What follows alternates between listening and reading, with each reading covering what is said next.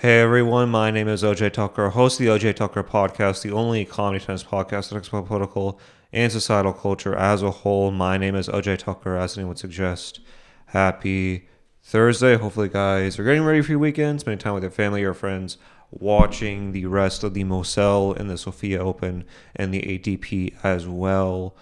There's a little bit of news that we can get into for today in terms of news outside of tennis world. I do want to discuss Rashida Tlaib or Tlaib uh, being censored by the House uh, for her remarks on Israel. Apparently, they had a vote yesterday in the House because that's the most important pressing news, that's happening right now in the world.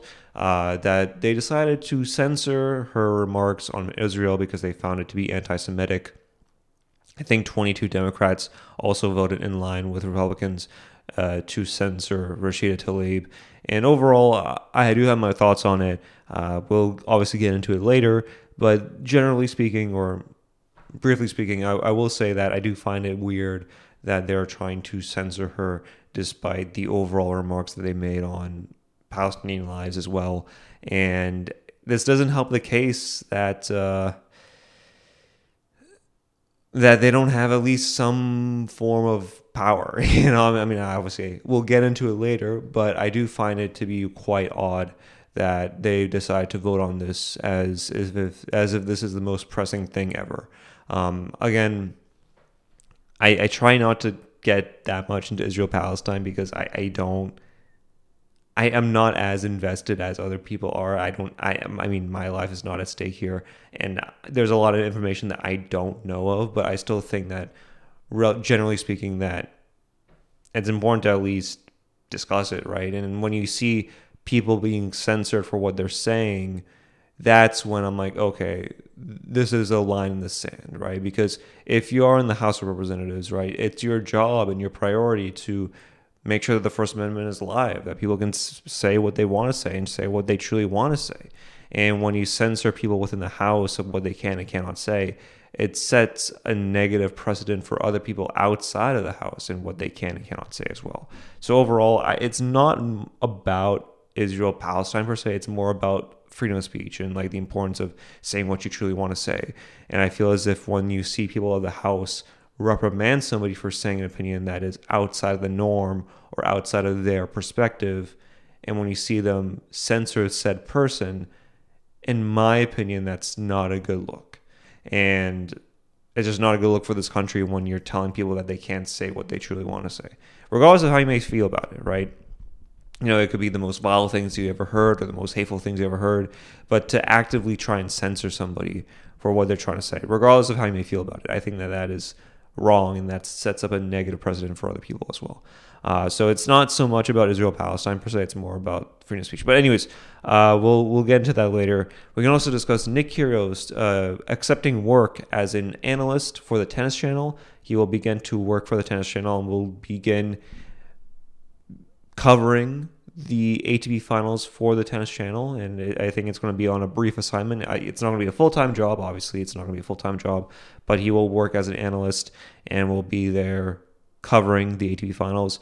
Uh, I will discuss this overall. I think that this is a this is good in terms of offering eyeballs to the pre-game or pre-match, post-match parts of the tennis channel. I think it will attract more eyeballs and get more people to watch the programs. But I do find it to be interesting because I think when you're talking about Nick past and the alleged domestic abuse that he's been had, or I don't even I don't even think it's alleged anymore. I think he confirmed it, right? I think he confirmed that he did actually hit his girlfriend or his then girlfriend. And when you add that into the grand scheme of things, right? When when you really take that into perspective, I do find it quite interesting the fact that they would still employ him, given the fact that these allegations turned out to be true, right? Um, so I do find that to be quite odd. Um, and I do think that if he does interview, say, Sasha Zverev or anyone else, you know, it, it will be a very interesting moment. Um, so overall, Nick Kyrgios working as an analyst for Tennis Channel, I think it'd be great for for ratings, for eyeballs. Um, but again, I, I think given Nick Kyrgios' past, it, it may not be the best move in general, and I don't think it might be the best move in general. Uh, so I'll I'll discuss Nick Kyrgios deciding to work as an analyst for the Tennis Channel and my overall thoughts on that as well. But first, let's get into some news within the tennis world. That's still within the tennis world, uh, not necessarily Nick Kyrgios news, but news that is within the tennis court. Uh, so Tsitsipas, Stefan Tsitsipas believes that the ATP finals is more important than the major, or than any major that is. Uh, he sat down or gave an interview in regards to the ATP finals, and he was very candid about his overall thoughts about it and how he views it to be more important than winning a major, which makes sense because he's won one ATP final and has won zero majors.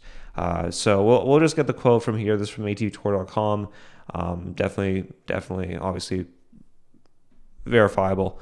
Um, so Sundance Tsitsipas has fun memories at the Nitto ATP Finals, where he has been a constant presence dating back to his triumphant 2019 debut in London. The Greek has not missed the season finale since he claimed the title that season, and his sixth place position in this year's Pepperstone ATP Live race to Turin earned him his fifth appearance at the prestigious event. His road to Turin the season included a run to the Australian Open final and a milestone 10th tour level title in Los Cabos, as well as a runner up finish in Barcelona. As he looks forward to this year's pageantry in Italy, Tsitsipas is hungry for another deep run. It's a whole celebration. The ATP Finals is a commemoration and celebration of the best of the best in our sport. Tsitsipas said, we all gather together and we get to play against each other and focus on the fact that we are the best in the world and try to fight for this mega trophy, which is a grand prize in our sport. It means a lot. Um, the coming together of so many cha- great champions makes for a memorable week, both on and off the court, but the pride of being among the league groups is paired with the challenge of competing against them. Having emerged from the gauntlet as the last man standing before, Tsitsipas knows firsthand what, what it means to claim what he considers the season's ultimate title. I would consider it, this is the quote, I would consider it probably a bigger thing than a slam, honestly, he said. It has big prestige and it it's a very valuable asset if you're able to conquer and win it. I don't think so. Don't get me wrong. Obviously, the Finals is fun, and there are memorable moment moments within. Obviously, who can forget you know the memorable moments of Federer and Nadal, Federer and Djokovic, especially back in 2011, 2012, when they met for the ATP Final final. Um, again, there are so many memorable moments in the ATP Finals. Right? It's great. It's a great tournament. It's obviously fun, enjoyable, but it, it, it doesn't hold a candle to the majors. Like there's there's it does not hold a candle to majors. And when you think about French Open Sunday, right? The French Open final for Sunday, or when you think about the US Open final, or the granddaddy of them all, right? The the Wimbledon final on a Sunday, where I don't know if you guys care about royalty. I don't care about royalty, but when you see William and Kate there, you know that means something. Obviously, as an Indian, I don't really care about that per se. Like I don't really care about royalty like that, but for a lot of people, they care about that and that really adds to the prestige of things. Um, you know, when you think about the duels of the Wimbledon final between Djokovic and and and and Federer back in 2019 or 2008 between Nadal and Federer. When you think about Andy Murray and how he won, how he won his first ever, or how he was the first British guy to ever win a Wimbledon title, even though he's Scottish, after 77 years. You know, on July 7th, you know, 2013 um, it, it means something. You know, it over it generally means something. And I don't think you can say the same thing about the ATP finals, right? If if I asked you who were the last five winners of the ATP finals, you probably wouldn't have a clue about it. And that says something, right? When you think about the last, you know, five or so Wimbledon final winners, you know, you could probably say it in, in your hand, right? Like, you know, you could probably say it. I mean, I can't because I don't have it in front of me, but you could say it. You know, I mean, if you're really into tennis and really have an interest in it, you know, you could probably state your winners of the last five Wimbledons, you know, or the last five U.S. Opens, you know. And I think in a lot of ways, and even if you don't know year by year, you can at least get a general sense of who's won it, right? Daniil Medvedev, Carlos Alcaraz, Novak Djokovic, Dominic Thiem. You know, this is in no particular order, by the way, so you know, bear with me here, but you know, those are the people that you think of when you think about U.S. Open winners. One of the winners, you think of the same thing. You know, whether it's Djokovic or Alcaraz. You know, you, you know, I mean, that's, that's basically it. Uh, honestly, that's basically it. Um, you know, I mean, that's what, what what really comes down to is that when you think about these majors and when you think about the players that are synonymous with these majors and who's won it at that kind of a level, it's quite easy to pinpoint it out. Uh, you can't say the same thing about the ATP finals. You know, you just can't. So I don't know what Stefanos was on when he said this. I really don't. Um, yes, obviously the the parity within the ATP finals is more than that of say the Grand Slam. But still, part of the trauma of the Grand Slam is those Cinderella runs, right? Like when you think about unranked players progressing and doing well and, and getting to that moment and, and really doing well. I mean, there, there's just so many to pick, right? When you think about Ben Shelton back in this year's U.S. Open, right? I mean, that, that who could have thought that that man would have would reach the quarterfinal or semifinal of that major, right? Like, who could have thought that? You know, there's so many other success stories where you just see these amazing Cinderella runs just come to life. I mean, when you think about 2009, right? When you think about the 2009 U.S. Open, right, with Juan Martín del Potro, I mean, he was a long shot to win that final, but he was still able to come back and win it. You know, I mean, think about all the Cinderella runs and how they were able to come into fruition. You know, so overall, you know, I, I disagree with what Stefanos Tsitsipas is saying. Um, obviously, the parity is there, but again, part of the charm of the major is that anything can happen. Literally in any match, anything can happen, and I think in a lot of ways that's somewhat missing in the ATP finals. Um, for those that are scheduled to, to, play in the ATP finals, it's as follows: uh, we have obviously Djokovic, Carlos Alcaraz, Daniil Medvedev, Jannik Sinner, Andrei Rublev, Stefanos Tsitsipas, uh, Sasha Zverev, and Holger Rune. Um, obviously, I mentioned I've, I've, talked about my predictions for the ATP finals, um, but again, I still think it's Djokovic and Alcaraz, and then the rest of the field. And I say this as a fan of Rublev. I say this as a fan of Rune, as a fan of Sinner, as a fan of everybody uh, on this on on this uh, roster. Um, but I do think that it's Djokovic and Alcaraz, and then the rest of the field. And I think that's what it will be the case for this tourney uh, once we reach final Sunday. I think it's going to be Djokovic and Alcaraz, assuming they're one and two and that they don't play each other before the finals. I do think that it will be the case between Djokovic and Alcaraz. And honestly, I think you got to give the edge to Alcaraz. Um, to I mean, here's the thing. Obviously, I think Djokovic is the slim favorite to win that match. But if you pointed a gun to my head and told me who would win, I would just my just my opinion, right? Don't don't don't shoot me, right? But if I had to pick, I would pick Alcaraz in this moment. Yes, I know Djokovic won the Rolex Paris Masters. He's won the U.S. Open. Currently, he's on a bigger hot streak than Alcaraz. But I think this is the moment where Alcaraz fights back and duels back and says, "You know what? I won Wimbledon against you, and I'm going to win the ATP Finals against you." And I think, if anything, Alcaraz can be able to do that in this final. I really do think so. Um, so overall, I think Alcaraz.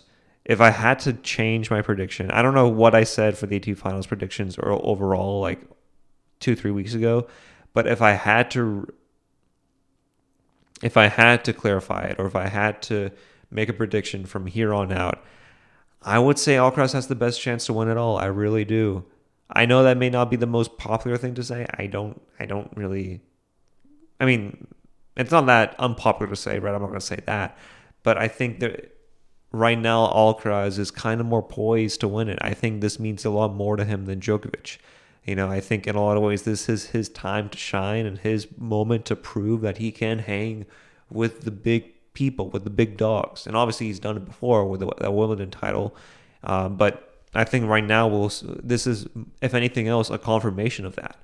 If anything else, this will be a confirmation that Alcaraz can play with the best of the best and can succeed and do well.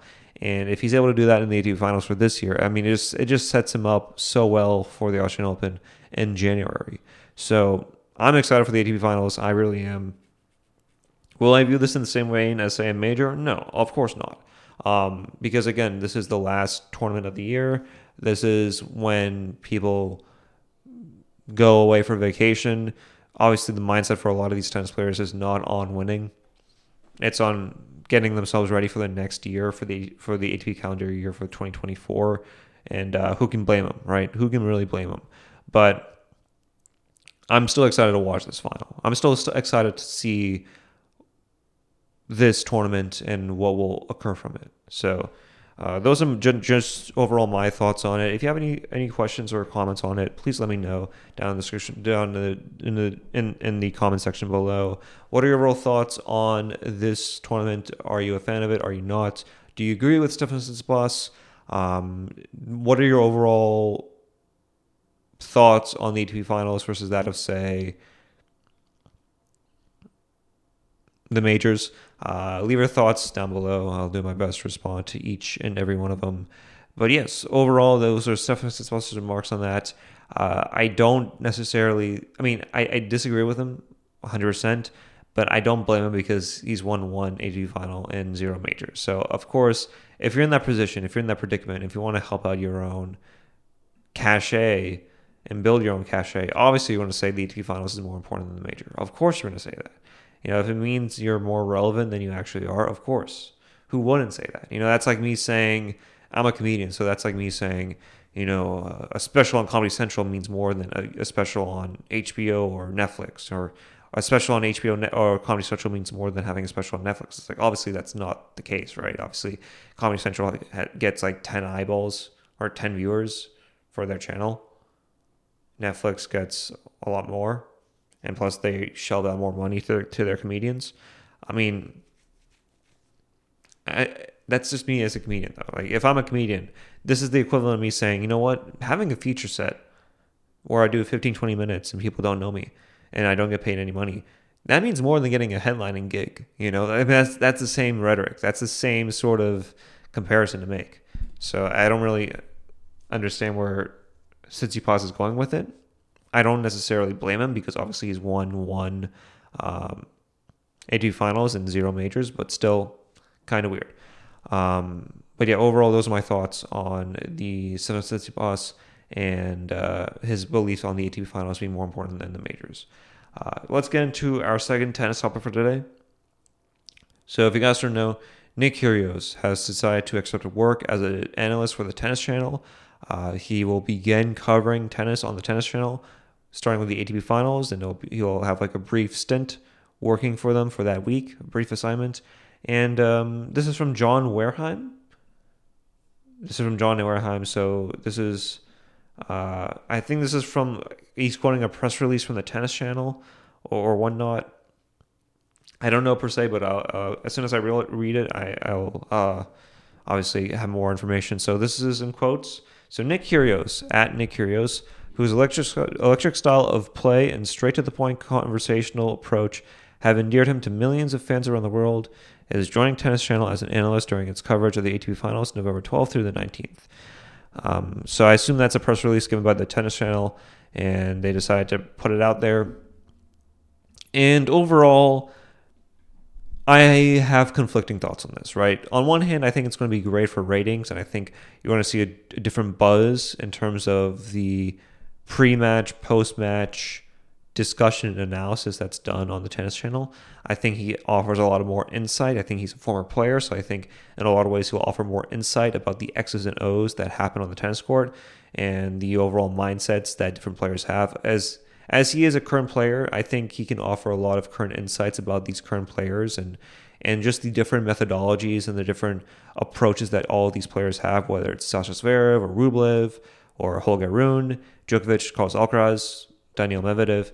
I think the fact that he's a current player, he can offer different insights about these current players and how he's able to play against them and how he's able to strategize against their play, right? I mean, if you guys don't remember, a year ago, two years ago, I think back in 2022, yeah, last year, um, as soon as the playoffs were over, Patrick Beverley sat down with ESPN and did a few days of work with ESPN. He sat with Mike Greenberg for Get Up. He sat with for uh, Stephen A. Smith for, for First Take. And for those few days while he worked for ESPN, he went relentlessly after Chris Paul. Relentlessly after Chris Paul, called him a traffic cone, says all you got to do is just move around him, says you don't have to prioritize or game plan for Chris Paul. You can, you know, go to bed at a later time, get some wine in you. It, it, was a very funny few few few days of Patrick Beverley on ESPN.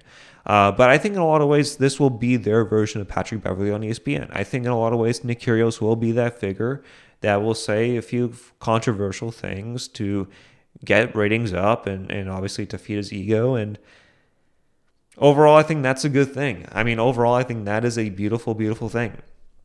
And if it gets more ratings and if it gets more people talking about tennis, then so be it. I think overall that is a good thing. But at the same time, I can also admit that this does put them in a compromising position, right? Because Nick Kyrgios has also been accused of domestic assault. He's also been on record saying that he was guilty of it. This is not just me saying it. Uh, he also said it as well. So when you put all that into perspective, right, it will put him in a compromising position because if he does interview, say, a Djokovic or an Alcaraz or a Holger Rune or Daniil Medvedev, and when he criticizes their play, they can immediately pull that card out and be like, well, weren't you accused of this?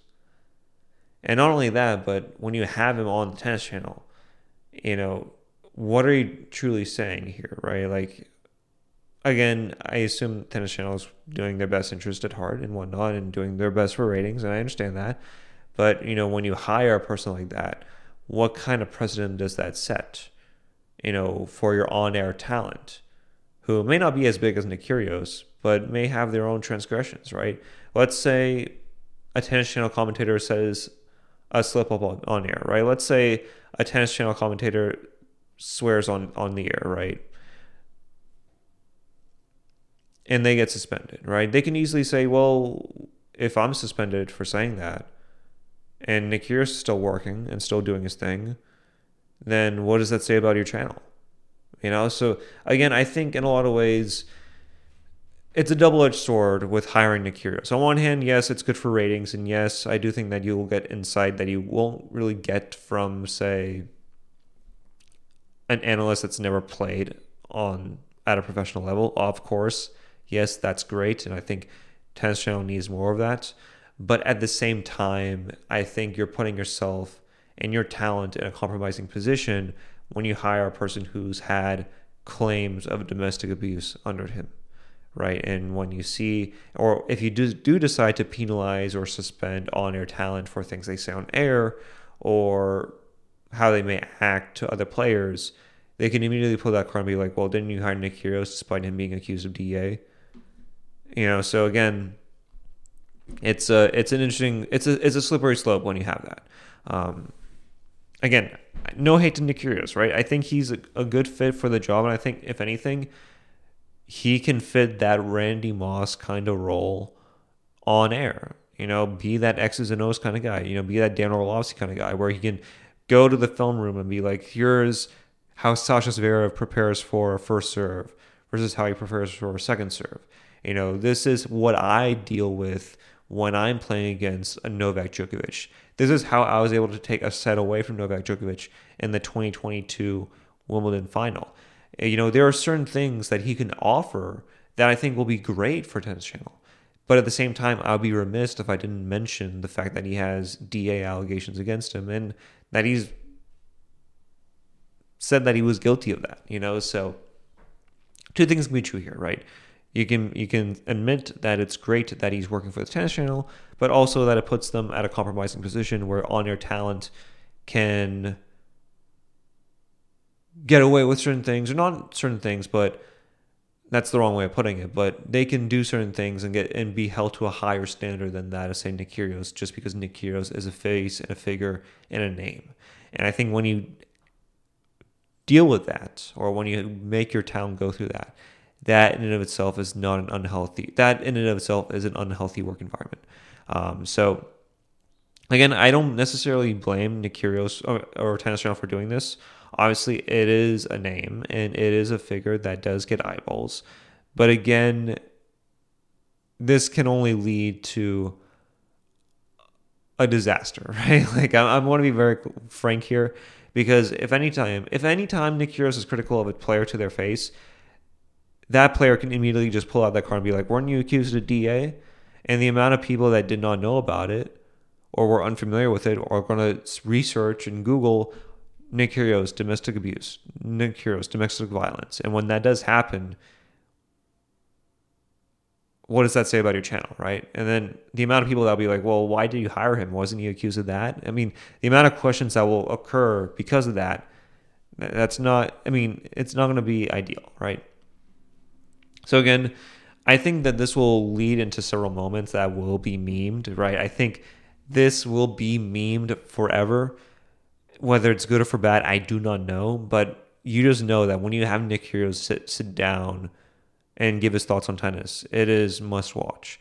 Uh, obviously, he's grown, he's matured. I, I would like to think he's matured. I don't know if he's necessarily matured, but he's definitely gotten older. I feel like he's definitely left his funnier side away, and I think that's a good thing. Right? I, I think in a lot of ways, him being funny and comedically there and sharp and, and wise, I think it took away from his on the court tennis play. You know, I mean, I, I think Tyler the Creator also said it as well in an interview where he's like, yeah, I had to stop being funny. You know, everybody knew me for being funny or for being on Loiter Squad, and I had to stop being funny and just focus on the work. Which I mean, honestly, that makes sense. Now, as a comedian, that doesn't make sense for me because I, I always got to be funny. Uh, but um, for Tyler the Creator, that makes sense. For Nick Kyrgios, that makes sense. Um, but yeah, overall, there's not much to say besides that. You know, there's not much to say besides I hope that this can go smoothly. Um, it looks like there will be a train wreck sooner than later with this. Um, because again, any player can just point out that allegation and they can essentially say, well, well, uh, you know, uh, you've been accused of this. And it's weird that you're going after me when you have your own demons that you're going through. You know, all they got to do is just drop that line on Nick and the the entirety of his criticisms to that player are now gone with a snap of a finger. You know, so you got you got to play. If I'm Nick Kyrgios, right, I would have to play my cards wisely if I'm criticizing a player, right? Prakash Amritraj does not have to go through that, right? Uh, other other commentators don't have to go through that because they're they're not accused of that kind of behavior, and they're not that well known to begin with.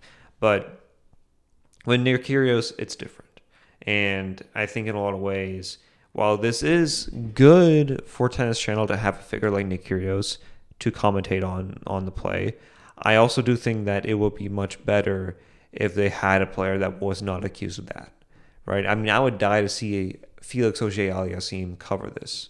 I, I think Felix Auger-Aliassime is like a really good figure to cover tennis, right? I don't know why, because I haven't seen him cover tennis, but I do think that in terms of his look, in terms of what he can offer, in terms of his relatability to other tennis players, I think that is a good look. Matteo Berrettini, I think, is a good look for the tennis channel. I think that's what you want. You know, a guy who looks like he's on the cover of of Abercrombie and you know can really really offer succinct tennis advice and succinct tennis analysis. I think that is a figure that the tennis channel needs to go for. Um, you know, there's so many other figures that we can go. Andy Murray, I think the fact that he's well spoken and articulate, I think all of that really goes to show you that he can be a good analyst. You know, I think there are way better analysts out there that the Tennis Channel could have picked other than Nick Kyrgios. That's not to say that they're that they're wrong in this in this judgment. I'm not saying that they're wrong. Obviously, who wouldn't go for Nick Kyrgios? But I think in terms of the grand scheme of things, in terms of the PR move, I don't think that this is the best PR move that they could have made. Um, but that's just me, right? So overall, I am conflicted. Yes, it is good that they, that they hired Nick Kyrgios. I think that does get, generate ratings, but at the same time, once you dig into Nick past and at any moment any of these players can blow the cover for Nick and be like, weren't you accused of this, that, and the third? That's when I think you'll see Nick name trending on Twitter, but for the wrong reasons. That's when I think you'll see tennis trend on Twitter, but for the wrong reasons. So be very mindful of that. You know, I'm not saying it's going to happen, right? I'm not saying that that moment will happen, but don't be surprised if it does if Nick Kyrgios is overly critical of these tennis players.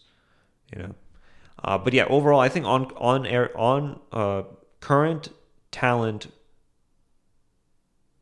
breaking down the X's and O's of, of of a sport, I think that's good. I think that's good. I mean, I think that also happened with uh, Josh Norman back a few years ago where he would be working for Fox Sports and he would cover, you know, Sunday countdowns and whatnot. And then later on, he would play in a game that ex- uh, that on that same day. So he would be working for Fox Sports and whatnot, and then later later on in on that day, he would suit up for the Redskins and he would play corner. You know, so it was it was a weird ordeal. You know, but anyways, um, yeah, I, I do like it when I see like on like when I see talent for said sport that's still playing cover the sport. You know, I think that's pretty good. Uh, does that put them in a, in a, compromising position? Yes, because they do have their favorites, they do have their guys, and um, we'll see if Nick Kyrgios criticizes Tsitsipas in the same way that he criticizes Novak Djokovic. As as you know, Nick Kyrgios and Tsitsipas have some kind of beef compared to Kyrgios and Djokovic, where they both have like a very sort of love loving relationship with one another. Uh, but um, overall, um, those are my thoughts on the Nick Kyrgios and uh, Nick Kyrgios being hired by the tennis channel. Yes, it's good in terms of crit- criticizing tennis and you know on the court play, but again, it, it could lead into a Terrell Owens, Stephen A. Smith situation where you're getting memed or you're getting a moment but in a not so flattering way. You know, I mean, that's that's what that's like the worst case scenario, right? Where you can see that happen. You know, it, it could lead into maybe not so much a. Um, I was going to say Jim Rome and Carl Everett. I don't know if it will go into that. I don't know if it will go into fisticuffs per se, um, but and I'm probably dating myself with that because that that that happened before I was born. Like I was born in '98. That happened like what '92, '93, uh, which only shows you you know the staying power of, of Jim Rome. But uh, you know, I, I, do think that this can lead into a moment where it, it's it's unfavorable, right? It, where it's not ideal.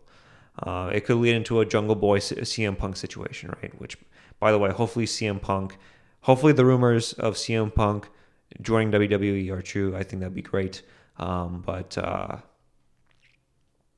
yeah, uh, overall, those are my thoughts on Nick and and him deciding to uh, work for the tennis channel and the, tennis channel deciding to work uh, to hire Nick. So, if you have any thoughts or questions down below, leave them down below. Um, is this a good move? Do you think Tennis Channel will be okay with this move? Um, do you think that Nick Kyrgios will have his favorites in terms of the ATP finals? And do you think that he'll make that abundantly clear? Leave your thoughts, your questions down below. All right. Um, now here comes the topic in the podcast where I'm not that thrilled about it, but we got to talk about it regardless because I do think that this is a freedom of speech issue and not so much. And I, I don't want to really talk about the whole Israel Palestine thing. I just don't. Um, I'm kind of tired about talking about it. To be to be quite honest with you, yes, this is in regards to Israel Palestine and Rashida Tlaib discussing it, but I feel like in a lot of ways, um, there's only so much of that I can do, right? Like I, I've realized this as I've grown older.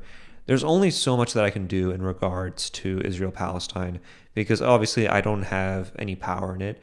Um, it seems as if money and aid is just being given relentlessly to Israel.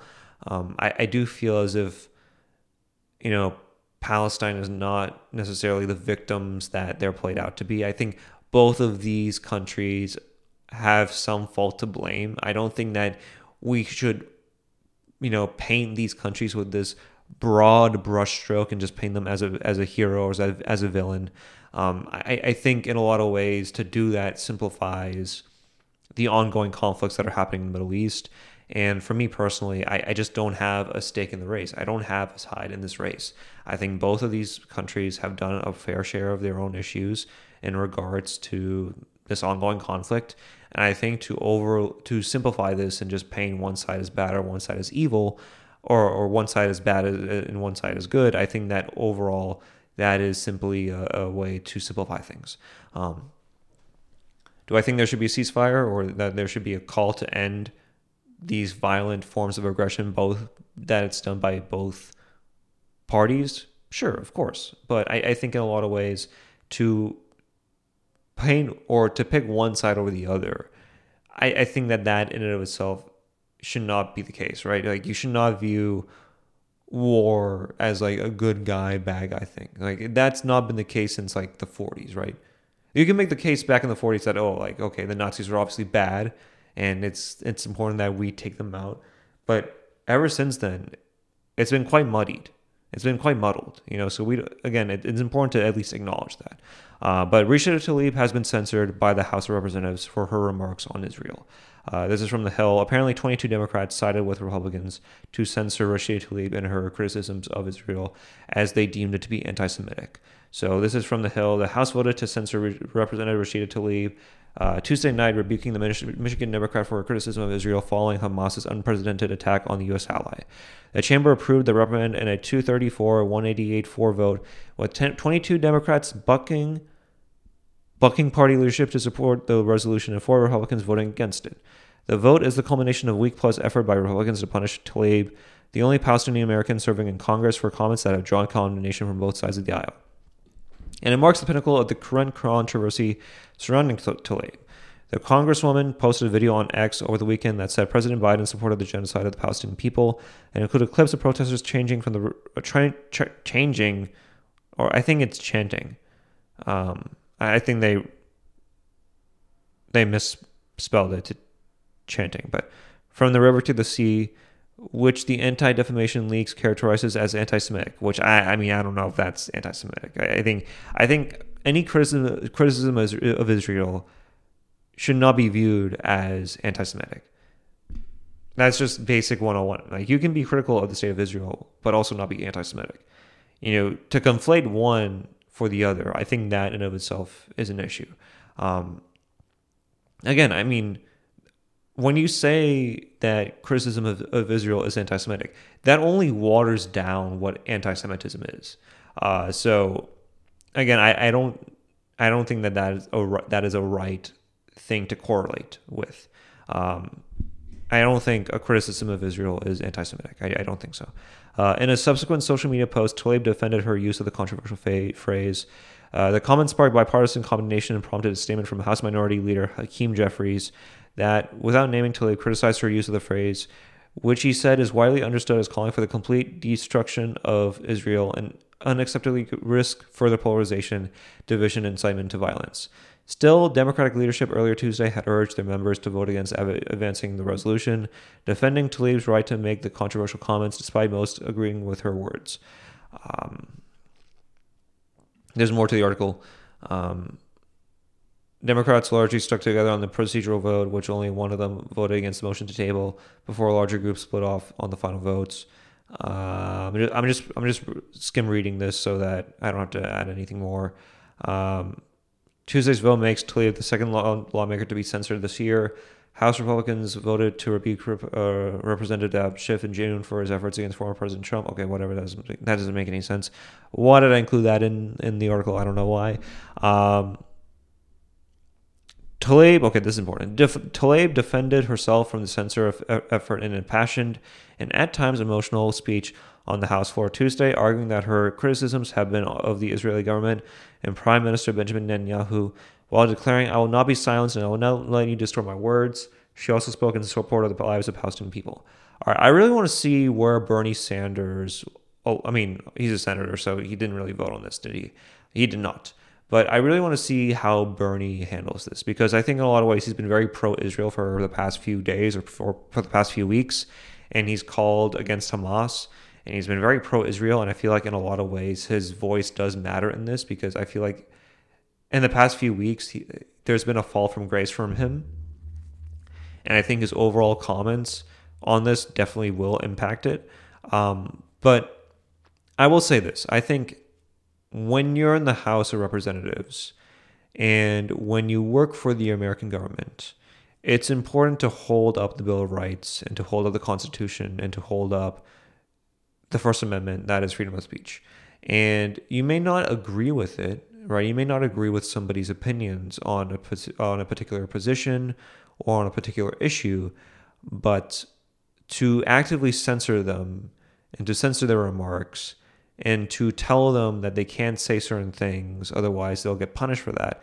I think in a lot of ways that is counterintuitive to what you should be doing as a member of the House of Representatives. Of, of the House of Representatives. You know, I think in a lot of ways that is in and of itself um, rather counterintuitive. And I think uh, you're doing yourself a massive disservice to the United States, uh, United States of America when you're telling people that they cannot say certain things. Uh, regardless of how you may feel about Israel Palestine, I mean, it's up to you as how you may feel about it. But to go out and to censor an active representative of the House for her remarks on it, I think that that is pussy shit. Like I, I think that that is that is the most pussy thing you could ever do. If you're that offended for somebody for saying the most on in my opinion quite banal take on Israel Palestine and, and honestly quite a, a take that is rather of relevance and, and of of issue and, and and that is is gaining momentum with a lot of people within the left and within the Democrats and, and just within human rights people in, in general. Um, I think to go this above and beyond to censor her, I don't think that that is the right thing to do. Obviously, I'm not the biggest fan of Rashida Tlaib. I'm not a de- I'm not a Democrat. I'm not a socialist. I'm not. I, I'm, I'm apolitical. I'm I'm I'm I'm you know non. I mean what's the word for uh, not belonging to the two party system? You know, I'm, I'm not a part of the two party system. I'm not a Republican. I'm not a Democrat. Again, I'm not a supporter of Rashida Tlaib. I don't like the squad. I'm going to be quite upfront, upfront with you guys. I don't like the squad. I think all of them are grifters. I think they're shapeshifters. I think they're only trying to go for cultural relevance. And I think AOC is the new version of Nancy Pelosi. I really do think so. I'm not a fan of the squad at all.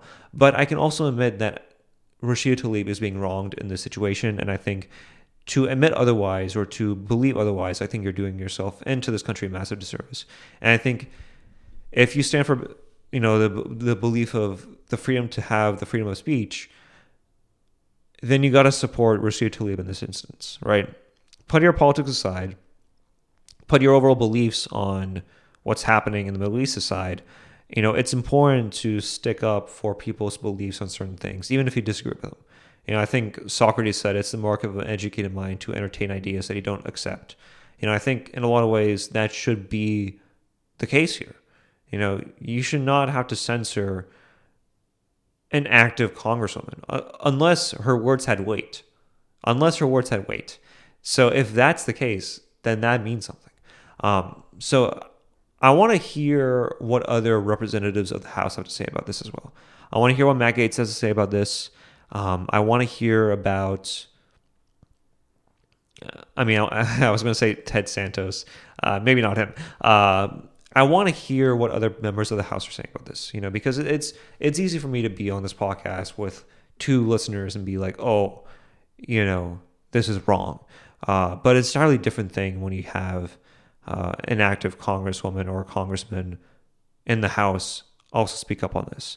Um, that is when I think it gets interesting. Um, yeah, I, I, just think that this is this is just wrong. You know, this is just a wrong thing to do. To to to to see this many people support this just because they don't like Rashida Tlaib. I think if anything, this is going to happen to you, right? Like this will happen to you once you have an opinion that is unpopular and and or an opinion that is challenging power and challenging the institutions that are there. And when you have people within Congress or within the government telling you you can't say those words or say that kind of rhetoric or they'll censor you and restrict you, then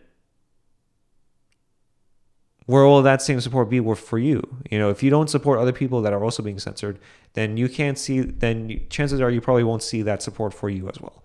Um, again, I, I just find it to be rather depressing when you see this. I mean, it's rather sad when you see an active when you see an active duty congresswoman get censored like this.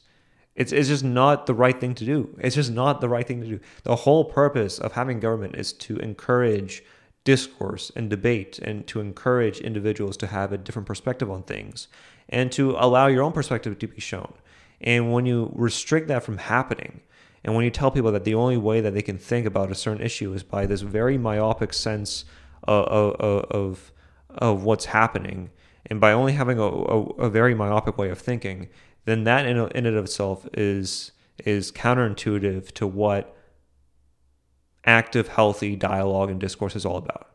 When you tell people that their only way of thinking can only be this much and nothing but, that is an issue. And that's something that should be spoken upon, you know? Again, I'm not a, an expert on Israel Palestine, right? I'm not going to sit here and be like, I, am pro Palestine or I'm pro Israel. I, I, for me, I'm just pro war. I mean, no, my uh, my my Raytheon, my Raytheon and Lockheed Martin stuff came out. No, I'm pro anti-war. I'm pro anti-war. Uh, I am pro anti-war. I am pro non-interventionism. I don't believe in spending millions and millions of dollars and giving millions and millions of dollars of aid to Zelensky or Netanyahu for what? For what reason? For what reason should we give this much money to Zelensky and Netanyahu for? Um, so again, for me personally, um, I, I, don't really see a need to weigh in on Israel Palestine. Uh, but I will say that I don't think censoring people for their remarks in Israel Palestine is good. And honestly, I'd say the same thing about a person that's pro Israel. You know, like if this was, say, Ted Santos being censored for his remarks in Israel, uh, which probably won't happen because obviously, as we know, as we all know, they run everything. Uh, jokes. I'm a comedian. Uh, but let's say if Ted Santos or let's say Ben Shapiro got censored for his remarks on Israel, I would say the same thing about that as well. You know, it's not about Israel Palestine. It's about standing up for the importance of freedom of speech and being able to say what you truly want to say. And when you have somebody being censored for a rather banal take on it, and a rather in, in, a, in, a, in a take that's actually not that edgy per se, that's actually quite decent and quite based in human reality. Uh, I don't think that this is a good look for the House.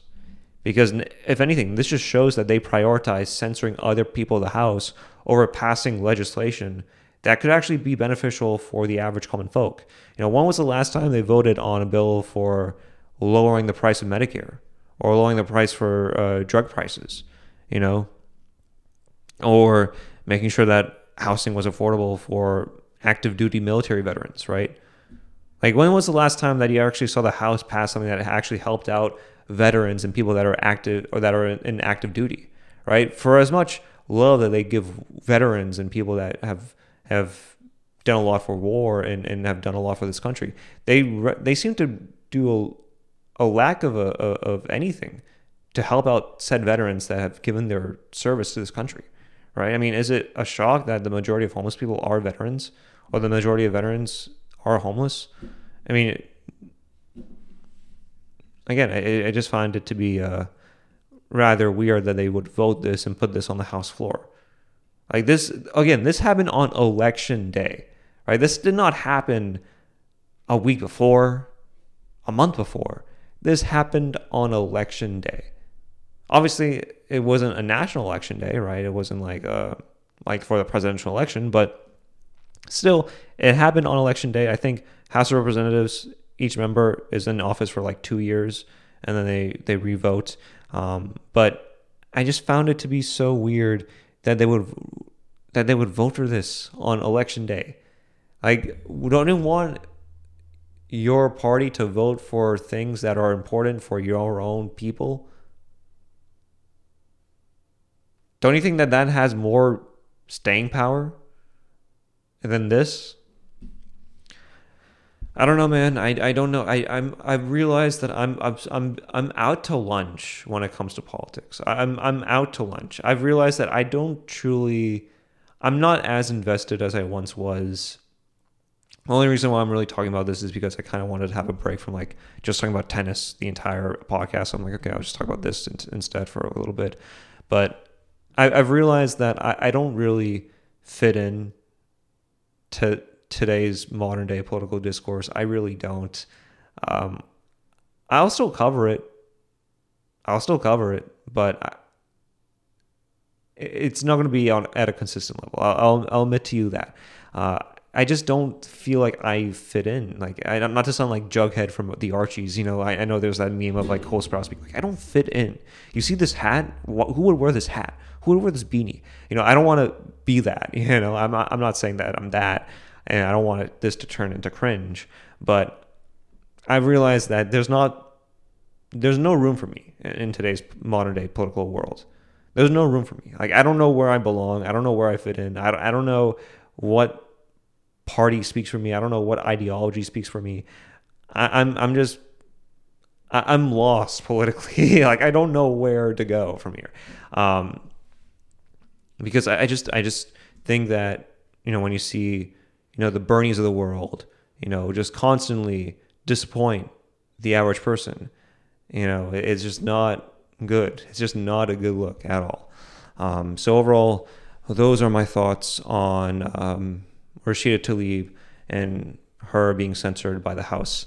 Uh, I know it's a kind of a depressing way to end it. Um, but yeah, I think if anything, to censor her for remarks on Israel Palestine, I think that's the wrong way to go about things.